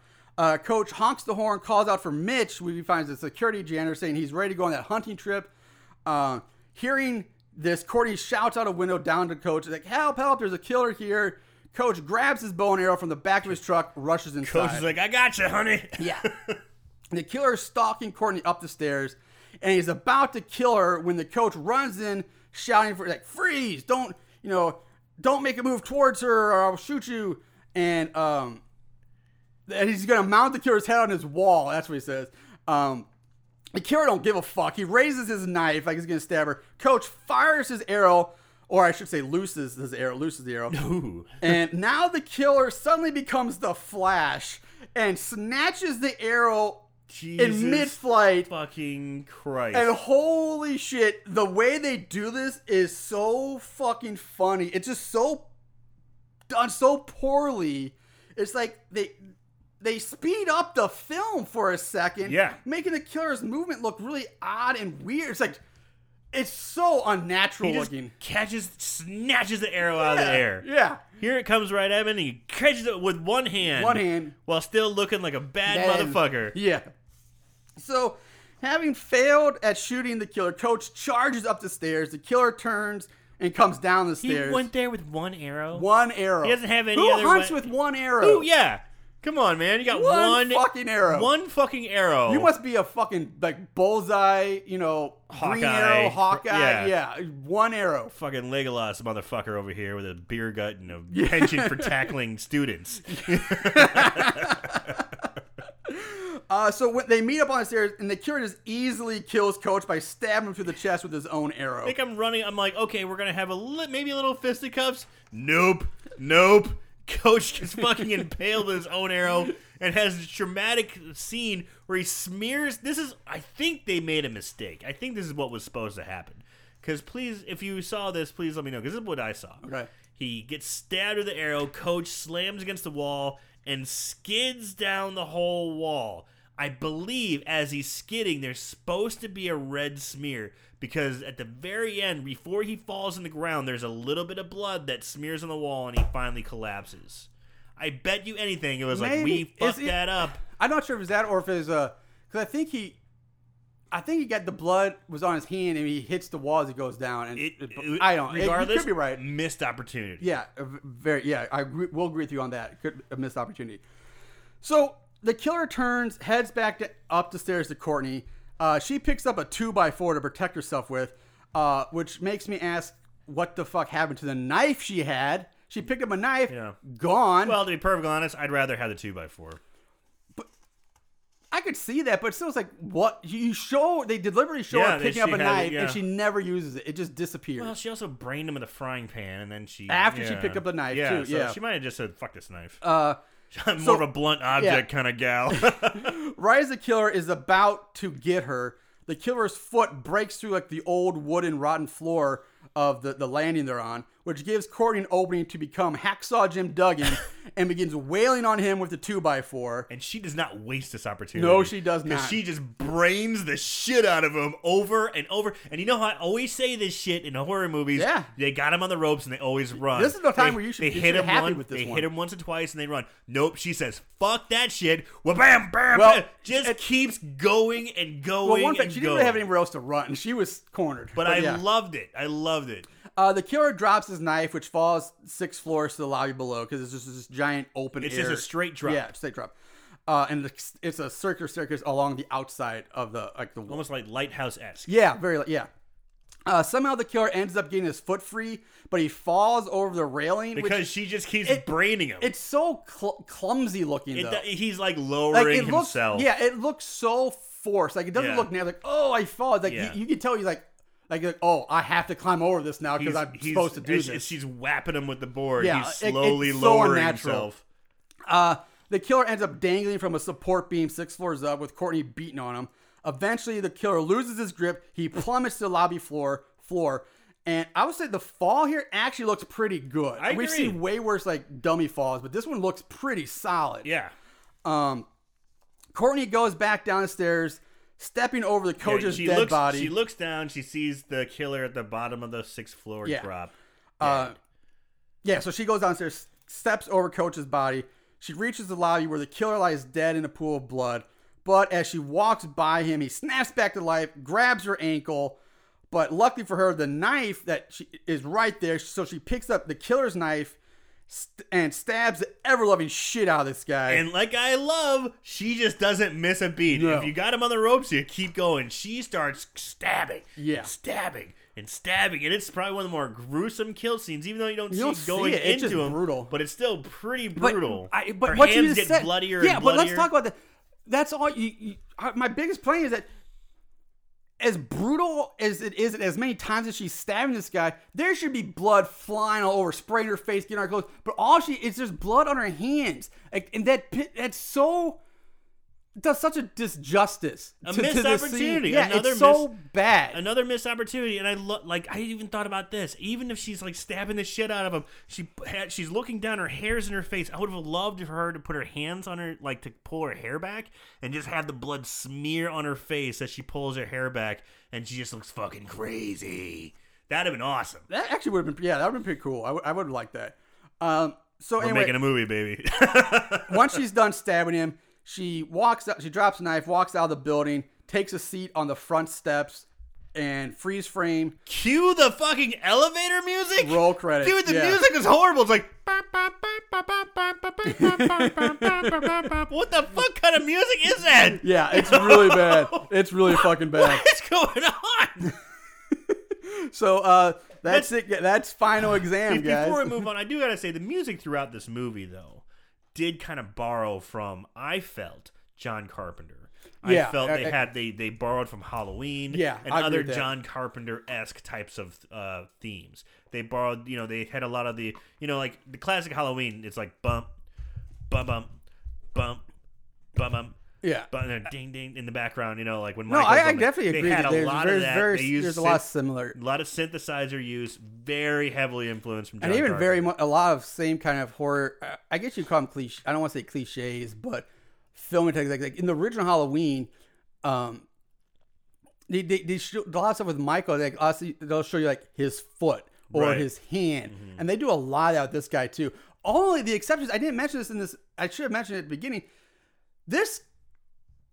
You see this guy's face from the very beginning. a lot. Like once he Yeah. he gets the status security, like, you see his face all the time. There's no mask. You don't Right. hide it in shadows. Like you plainly see this guy's face He's just a all the time. big dude with an army green jacket and a And there's- mop top. and you never get a reason why he's killing people. He's just there killing people. And then in the credits says the killer. Yeah. Just the killer. yeah, there's no rhyme or reason, which I'm not sure if I like or not.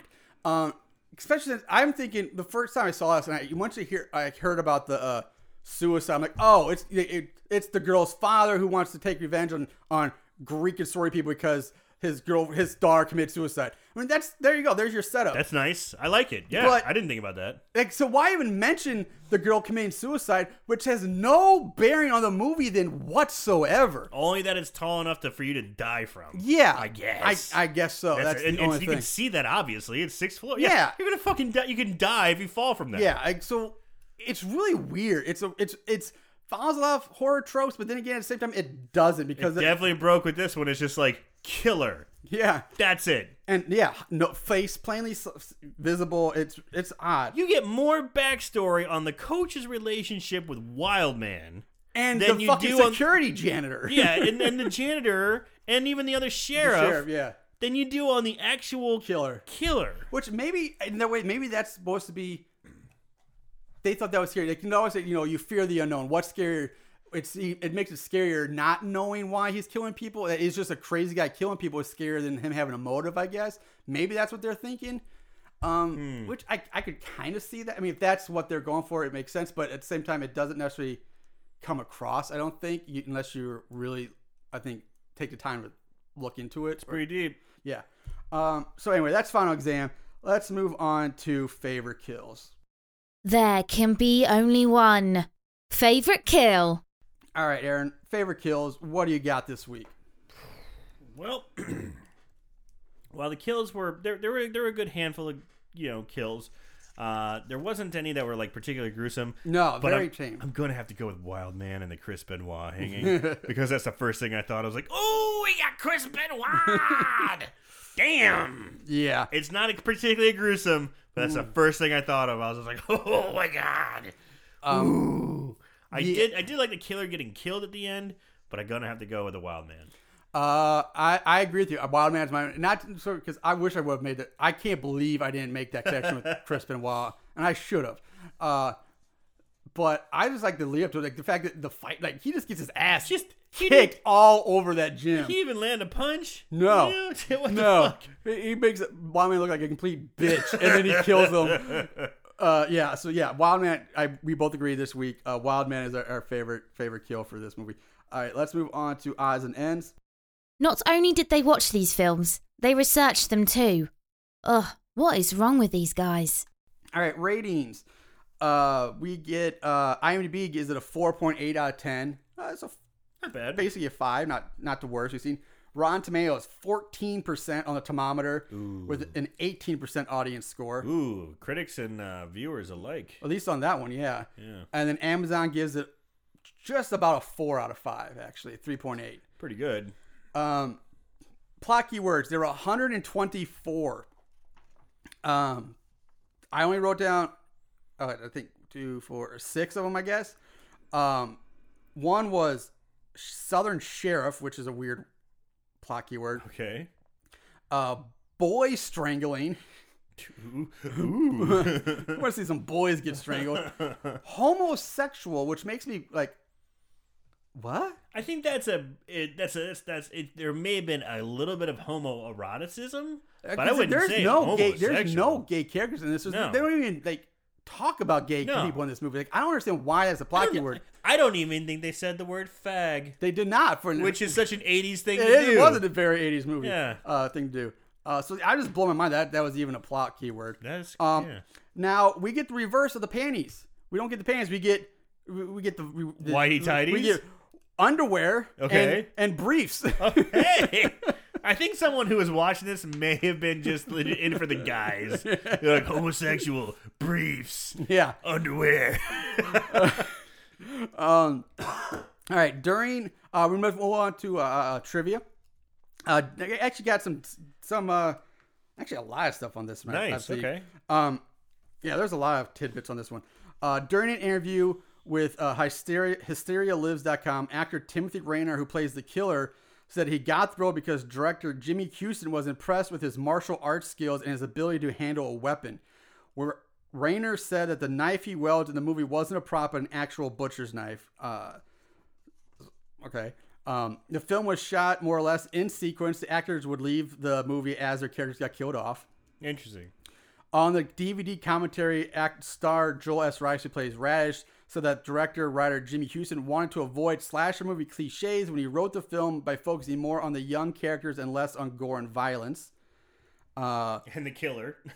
yeah, for her for her audition, uh, Cecile Bag- Bagdadi, who plays Courtney, was required to give a realistic scream of terror. Her screams were so convincing that not only did she land the role of Courtney, but her screams were dubbed in for other actresses. Um, which I know you have to scream in a horror movie, but should not be the only criteria for casting your main actress Right. because she was stiff. Yeah, it, it was she was a little weak. bad. And I think this was the only thing she ever did. Just she was the one and done with this one too. they seem to be like kind of proud of it, introducing. Yeah. Yeah, It's not this- like just they thought. I, I'm guessing they were thinking she was going to become the next Jamie Lee Curtis, but she did not. she- she's got the potential to be something. We're, we're, we got her first. She is no well, Jamie Lee. one and done. yeah. Uh, much of the film's crew were friends and students of director Jimmy Huston. Uh, at the time of filming Final Exam, Sherry Willis Burch was a secretary for MPM Motion Picture Marketing, the company that made the film, as well as a student at LCA, UCLA and an actress. So when the company found out she was an actress, they pretty much gave her the role of Janet to her without even having to audition. Sweet. Uh, Joel Rice beat out five other actors for the role of Radish.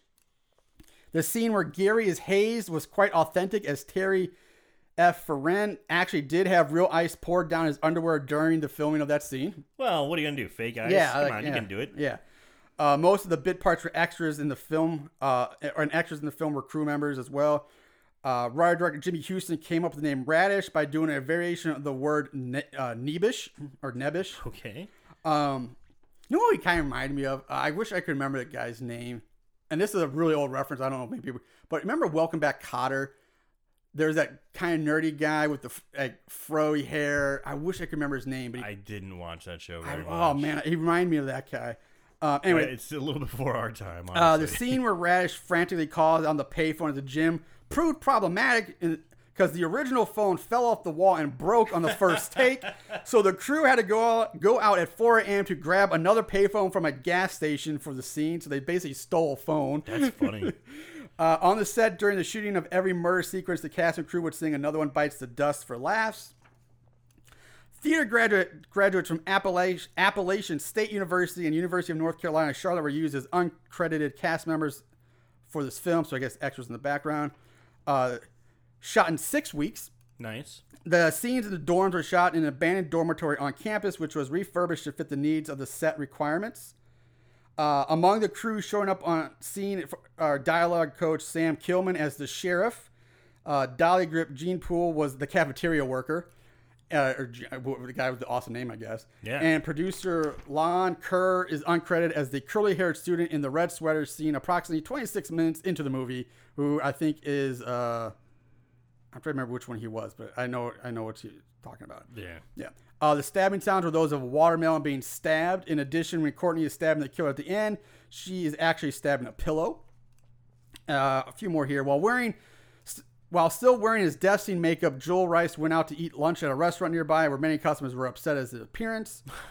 uh, in an interview, actor stuntman Timothy Raynor said the killer uh, said there were was a nearly disastrous mishap with actor Ralph Brown, Wildman, in the movie when Wildman is strangled by the wires of a weight bench. Raynor said during the shooting, one of the wires was wrapped tightly enough around Brown's throat to put a chokehold on him. Raynor quickly saved Brown, who was choked into unconsciousness by the weight machine. Christ. So he almost literally did pull a Benoit. He almost did get the full Benoit. Uh, the the shot where the killer storms out of the freezer locker to get Courtney had to be retaken because Raynor would burst from the freezer door so sudden it would startle the crew into screaming. Supposedly, Ugh. that's kind of lame because you would know what's Yeah. coming. Um, a shot where Courtney stabs the killer during the chase through the cafeteria uh, was left out of the scene. So there's there's what happened to the knife. She stabbed. Uh, it was left out of the scene because it didn't edit together well. In one shot, ever, you can still glimpse the hand of a fake knife sticking out from the killer's chest. Huh. So there's what happened to knife. That's the Yeah, because you're question. like you're like, where's the knife? Where's the knife? And Yeah. I'm like, I don't remember losing either, but it's gone. Uh, and the last one, during the shootout prank scene, the brown getaway van clearly shows no numbered license plates on the car. um, so yeah, yeah, there's no license Whoops. plate on it when it gets the license plate. All right, so that's all the trivia I got. So it was actually I was pretty decent amount. I was yeah, I agree. I'm probably happy with that because sometimes you just don't get anything. With that trivia, is there a budget? There is a budget game. Yes. They spent how much? The budget game. All right, we do get to play the budget game for this week. Uh, Aaron, take your guess at the budget for the 1981 Yes. uh, final exam. So it's 1981. We've already established that a lot of these people were friends uh, or students, and they were kind of friendly. Uh, they kind of got some. A lot of these are one and done actors and actresses. No big names. Ooh, shot on a campus, so that's gonna save you some money too. The film quality wasn't bad, pretty decent for 81, and the sound wasn't horrible either. I'm gonna go 40. Fuck. Yeah, forty thousand dollars. Why not? Forty thousand dollars is your guess. Well, you came in way under budget. Budget for this movie was three hundred and seventy-four thousand dollars. Wow. Uh, but I'll give you a chance to chance to win here because you get to play guess the gross, and the gross is as of December of 1981. And remember, this was released in June. So, how much money did this make? Not much because uh, it was not. It wasn't a big hit. I'm guessing this is a national release. Did it make money or did it not make money? I'm gonna say it made money. I'm gonna say it made sixty six hundred twenty thousand dollars. Way off again. Gross as of December 1981, it made three million dollars. Nice. So it was a success at the time for 1981.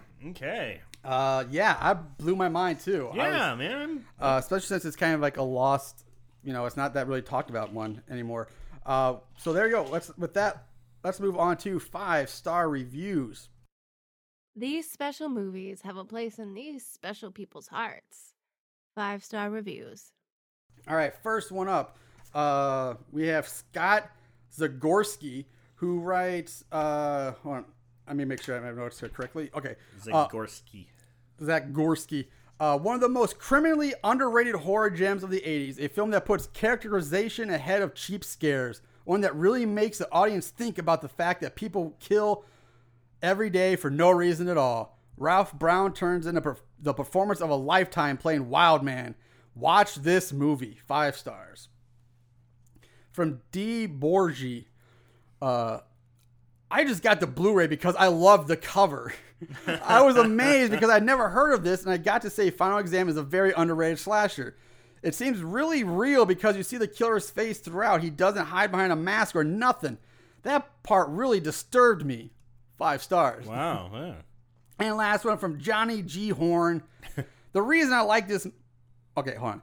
The reason I like this movie so good is that it was filmed mostly in Gaffney, South Carolina at Limestone College, my hometown. The movie itself doesn't tell you why this guy is killing the people, so it doesn't have a good plot, but five stars. so uh, that that's all the worthwhile ones reading. Um, so let's wrap up final exam, man. What where are we going with this weekend? Final exam, then they kind of hit on it here. They don't tell you the killer's motives. They don't tell you anything about the killer. They show you the killer's face. They break a lot of the traditional, and this is right around the time when slasher movies just started kind of coming out. Yeah, so you can't really You say know. we really say they broke tradition because there wasn't wasn't a tradition but yet. but traditions were being formed. They went a different direction. they went a different direction. Yeah, They I- went a different direction, and you know what? It just didn't pay off because we like the story. We like to know what what's the motive behind this madman going from campus to campus. Seemingly, he's already killed at one campus. He's going to another campus. He's killing people. He's not worrying about what what's what's the motive. Well, they're not going to tell you the motive. They're just going to say he's a killer. We're going to focus on the characters, and the characters. Even though they focus on the characters, the characters were still not greatly developed. They were still pretty one dimensional. I'll agree with you Wild man, the frat boy, the nerd, the slutty girl, and the the virgin S type of girl. Yeah, I those are the five like main ones, and they had a couple of ones here and there, but. They said they're trying to get into the characters. They didn't really quite get into the characters. And dude, there's a long time between the first kill and the the, the second kill. yeah. This is one of those movies where you have the opening kill in the beginning, and then you go like forty five minutes, an hour maybe before you get anything else. 55 minutes. I st- I paused it. There Yeah. was the first kill, which I imagine was probably about five minutes in the movie. Yeah. And I paused it. It's about 40, 45 minutes before there's another kill. Yeah, and it's then, one of and then like, last 20 Once they get that other kill, it's like bam, bam, bam, bam, bam, bam, bam. But there's so much downtime in between. Now, of course, you had the action scene with the the shootout, and shootout. The, the prank, and that was you know enough to kind of wet your whistle. Well, again, but that's what Halloween did. They were it was very you know Yeah. very slow build, but they. But But, they again, were- Halloween, Halloween did it right. So many people tried to do it, but they did it right. Others, And also, haven't been able to Halloween was one of like one of the first of its kind. Yeah. If not, if it's not the first, yes, you can probably point to other movies, but it was like the first big wow, holy shit, we're we're onto something here. And they went a different direction. I personally didn't really care for it. Plus, the killer was moving from place to place like fucking Nightcrawler. yeah, Boom, boom, boom, boom. Boom, bam. I can excuse that once in a while, but I just couldn't stretch it. I appreciate the effort, but at the end of the day, I didn't like the slow build between. I'm going to have to say so bad it's scary. Not Oh. bad, not a bad like attempt, but it just wasn't one. I'm not going to watch it again. So bad it's Gotcha. scary. Um, a lot of things you say I agree with. One, like if you're gonna focus on characterization and character building, you better have the writing chops to pull it off and actually make characters worth caring about and do something. Agreed. These characters really did. Yeah, they were. Like, they had their personalities, sort of, uh, but they never went through any kind of character arc. They never. Went, I, I didn't. This. I didn't care about them. So if you're gonna focus on characters, you better have the writing chops to pull it off. Otherwise, like this, it falls flat and it just becomes boring. Um, I like I said, we having the killer show his face like and, and not know the motive is an inter. I, I, I'm not gonna say I hated it. It's different, and I'm not sure again if they're trying to go for the whole. It's scarier not knowing why he's killing people. Just like some crazy psychopath going around killing people. So I'm really mixed on that. Like, it's nice, but at the same time, you kind of want you want the the the reason why. You want to at least understand why, uh, or so I don't know. I think overall, though, I'm not gonna ramble. I, I'm not gonna carry on. Uh, I'm probably gonna say so bad it's scary too. It's not. It's not that awful of a movie. I mean, we've seen worse, but it is kind of boring. It's a long stretch of boringness. Um, the kills are very tame. It's just yes, it's I no the five star people. It's underrated. It's underappreciated. I get it though because to me, it's kind of forgettable. And I understand why it's kind of forgettable. It doesn't have the wow factor that the Friday Thirteens, the, the Halloweens, the Right. Nightmare on Elm Streets uh, that are c- going to come out did. It just kind of it's there. Like it's okay. It's not horrible, think you horrible. kinda but it's it. just there. You nailed it with it has no wow factor. There's a reason it's gotten lost to the annals of time. Yeah, it's just, so I'm saying so bad it's scary myself. Uh, it can be passed up. I don't think. I we had, I probably had more fun talking about it than Yeah, I, I agree. it, I think I had more fun talking about it. And it's again, if maybe you're a hardcore horror person who's into Yeah, it, very Yeah, hardcore. en- enjoy. You'll have a watch. a You'll like, casual hardcore fan is not, or hard horror fan isn't going to really Right. enjoy because this is stupid. Hmm. Um, so all right, that's it for us. We wrapped up final exam this week. Uh, no more school. No more school books, is out. Yeah, no more. Teachers' dirty looks. Um, yeah, we'll be back, guys. We'll be back real soon with the uh, another horror movies. But so in the meantime, guys, watch more horror movies and remember to always keep it tight.